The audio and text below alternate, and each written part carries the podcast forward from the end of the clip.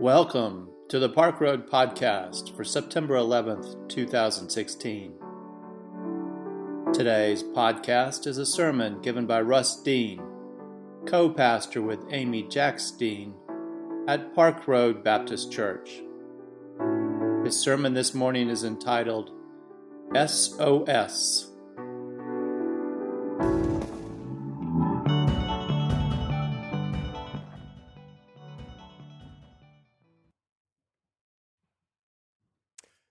First adopted by the government of Germany in 1905, three dits, three das, and three dits sounded in a continuous stream officially became the International Morse Code Distress Signal on July 1st, 1908. Designated SOS, these three letters are commonly mistaken to be an abbreviation for save our souls or save our ship or send out succor, send help. But in the vernacular of proper Morse code, three dots, three dashes, and three more dots, sounded with no pause between them, does not spell anything at all. If I understand correctly, three dits is the code for the letter S and three das is the signal for the letter O, but letters must be separated by a brief pause in order to be discerned as letters. So SOS stands for nothing. And the sound of those nine taps doesn't really even mean SOS. But let's not get lost in the high weeds of Morse code grammar Everybody knows dit, dit, dit, da, da, da, dit, dit, dit. And everyone knows that if you're in trouble, you send out an SOS and you really hope somebody comes to save your soul. Have you ever been lost? I mean, really lost? I'd love to hear your story if you have. I don't ever want to be. My few glimpses of that heartbreaking pit in the bottom of your stomach feeling are terrifying enough. Just recently, I don't know why I thought of it, but I recalled for Amy a childhood experience. Occasionally, just out of the blue, something transports me back to that moment, probably 45 years ago, and in an instant, that faint memory or some faint memory of that startling realization still makes my heart pound. It's amazing the power of memory and the depth of the experience of being all alone. I was not lost. I wasn't even by myself. I probably wasn't out of my parents' sight for more than 45 seconds, but I can still see the spot on the trail at Natural Bridge State Park in Virginia where I almost panicked. As we returned from our sightseeing adventure, headed back up what seemed a very, very long asphalt sidewalk, it was probably 100 yards. You know how that is when you're a child. We detoured into a cave that had been naturally gouged into the side of the mountain and I was fascinated with my exploring and had obviously lost the sound of my parents' voices amid the conversation of the many other travelers who crowded into that natural hollow. When I finally looked up and around, they were gone. They were not in the cave, and that momentary start gave way to a full bore panic when I ran outside and also realized they were not even visible on that long sidewalk headed back to the car. I'm sure my tears and maybe a full throated cry, which would have been the best SOS I could have sent, I'm sure they would have erupted in a matter of seconds. But then I heard my father's voice up the sidewalk, Russ, and I saw him wave. Wow, they were just out of sight around the corner of the trail. I don't know if I have ever been more glad to see anyone, to know that I was not lost, that I had not been left alone. Early this afternoon, we will bury our dear beloved friend Carol Pelt.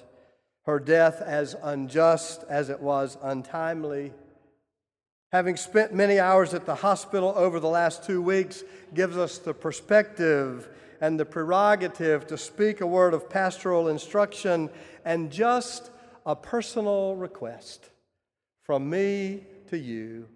Amy shares this from me and Amy to you. Do not let your family members die alone, please. As we walk the halls of hospitals and hospice units, far too many people are there lost, can I say, alone.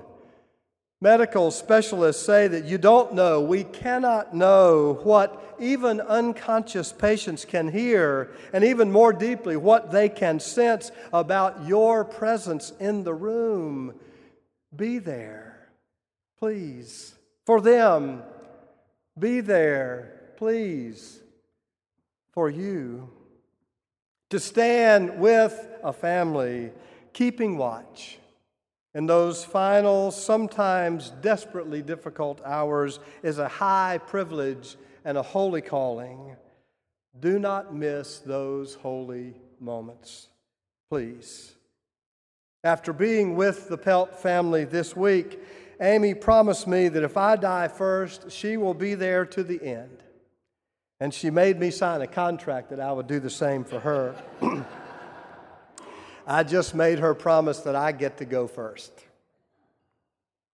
There is nothing worse than being left alone. Now, we can choose moments to be alone. We ought to. That's well and good. But to be left alone, to know the disappointment, the anxiety, the fear of true existential loneliness is a grim reality indeed. It is this reality, expressed in its ultimate form, with which deeply philosophical atheism wrestles. And the critique of those evangelical atheists, I call them, those whose angry rants are lining the shelves of bookstores today, the critique of them is that their so called atheism represents little more than childish diatribes against organized religion and shallow minded name calling against us who are silly and superstitious religious people. Many philosophers argue that today's atheists have not begun to approach the abyss of nothingness, nihilism, total annihilation, the fundamental existential aloneness that radical atheism dares to face. The good news of the Christian gospel is that we do not have to face that. We are not alone. Not today, not tomorrow, not forever. Of course, this is a claim of faith, just as the atheist claim is a claim of faith. But it is a claim testified by ancient scripture and voiced in the nearly universal experience of the world's peoples. I once was lost, but now am found. There is a presence, a power that can feel deeply personal at times.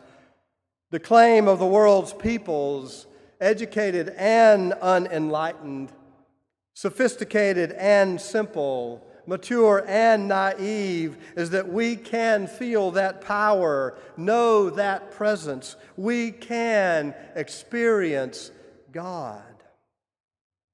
The surprising thing about the experience, which is highlighted in the Christian confession of a crucified Lord, is that the place to know God may be the only place to truly know is in our moments of loneliness. I once was lost. How else might we know what it is to be found? The Christian way does not call us to go seeking lostness so we may know foundness. If that were the case, every weekend bender and every marital infidelity could be called a spiritual retreat. Lives wasted in reckless living and thoughtless selfishness could be esteemed as faithfulness. On the contrary, God is a worthy pursuit for healthy lives, and the way of Jesus is its own fulfillment. But the good news of the Christian gospel which is a deeply paradoxical affirmation, is that each one of us is, as Martin Luther once claimed, simultaneously saint and sinner, a little bit lost and a little bit found all the same time. Even if we claim the theological high ground of original blessing and not original sin, even if we affirm the infinite worth of individuals inherently, even with a stake firmly planted in the soil of human dignity and the optimism of human potential, the honesty of humility, which is our essence. Humility, humus, human beings. It means we come from the earth. That humility and honesty will dare us to say, each one of us, from highest to lowest, whatever that is, the best and the brightest, we cannot do it alone. Sometimes I boil down our sometimes troublesome atonement theology, which can get too bloody and too emotional and just too much. Sometimes I boil it all down to the simple, soulful blues of Bill Withers, who sings, Lean on me when you're not strong, and I'll be your friend. I'll help you carry on, for it won't be long till I'm gonna need somebody to lean on. Sometimes every one of us needs somebody to lean on. The good news is not that we are all lost. That's just the reality, folks. Every one of us at some point in our life needs to be found and loved and forgiven. It's what the Bible calls saved. The good news is that when we can be honest enough to recognize that we are all just castaways, and when we are honest enough to send out our SOS, we will be found. One day, years ago, Amy's sister had come to visit us in Birmingham. We were only a couple years away at that point from the death of Amy's nephew, a 17 year old victim of a fatal car crash. Susan and Amy had spoken every single day for 18 months. Susan was there, and we were leaving the garage to go somewhere, and I had just pressed the button to lower that garage door, and Amy did. It was sort of a comedic double take. She looked at the car, she looked back at the house, and she looked back at the car, and then she kind of laughed out loud, and she said, Oh, you know, I couldn't remember where I put the baby. Uh, uh, is the car seat in the car, or did I leave it in the house? And Susan said, in the matter of fact tone that becomes the prerogative of any mother who has lost a child. That's how I feel all the time. Jesus says God is like that mother whose aching heart will not stop hurting as long as we are apart. Send your SOS. You are not alone.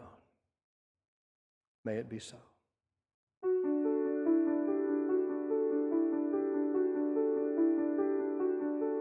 We invite you to learn more about Park Road at parkroadbaptist.org. Park Road is a progressive faith community located in Charlotte, North Carolina, encouraging independent thought, community service, social justice, and interfaith understanding. Today's podcast was produced with production help from Hugh Ashcraft, Brian Smith, Bruce White, and Rich Dower. Our theme music was composed by Brandon Michael Williams. Thanks for listening today. Grace and peace to you.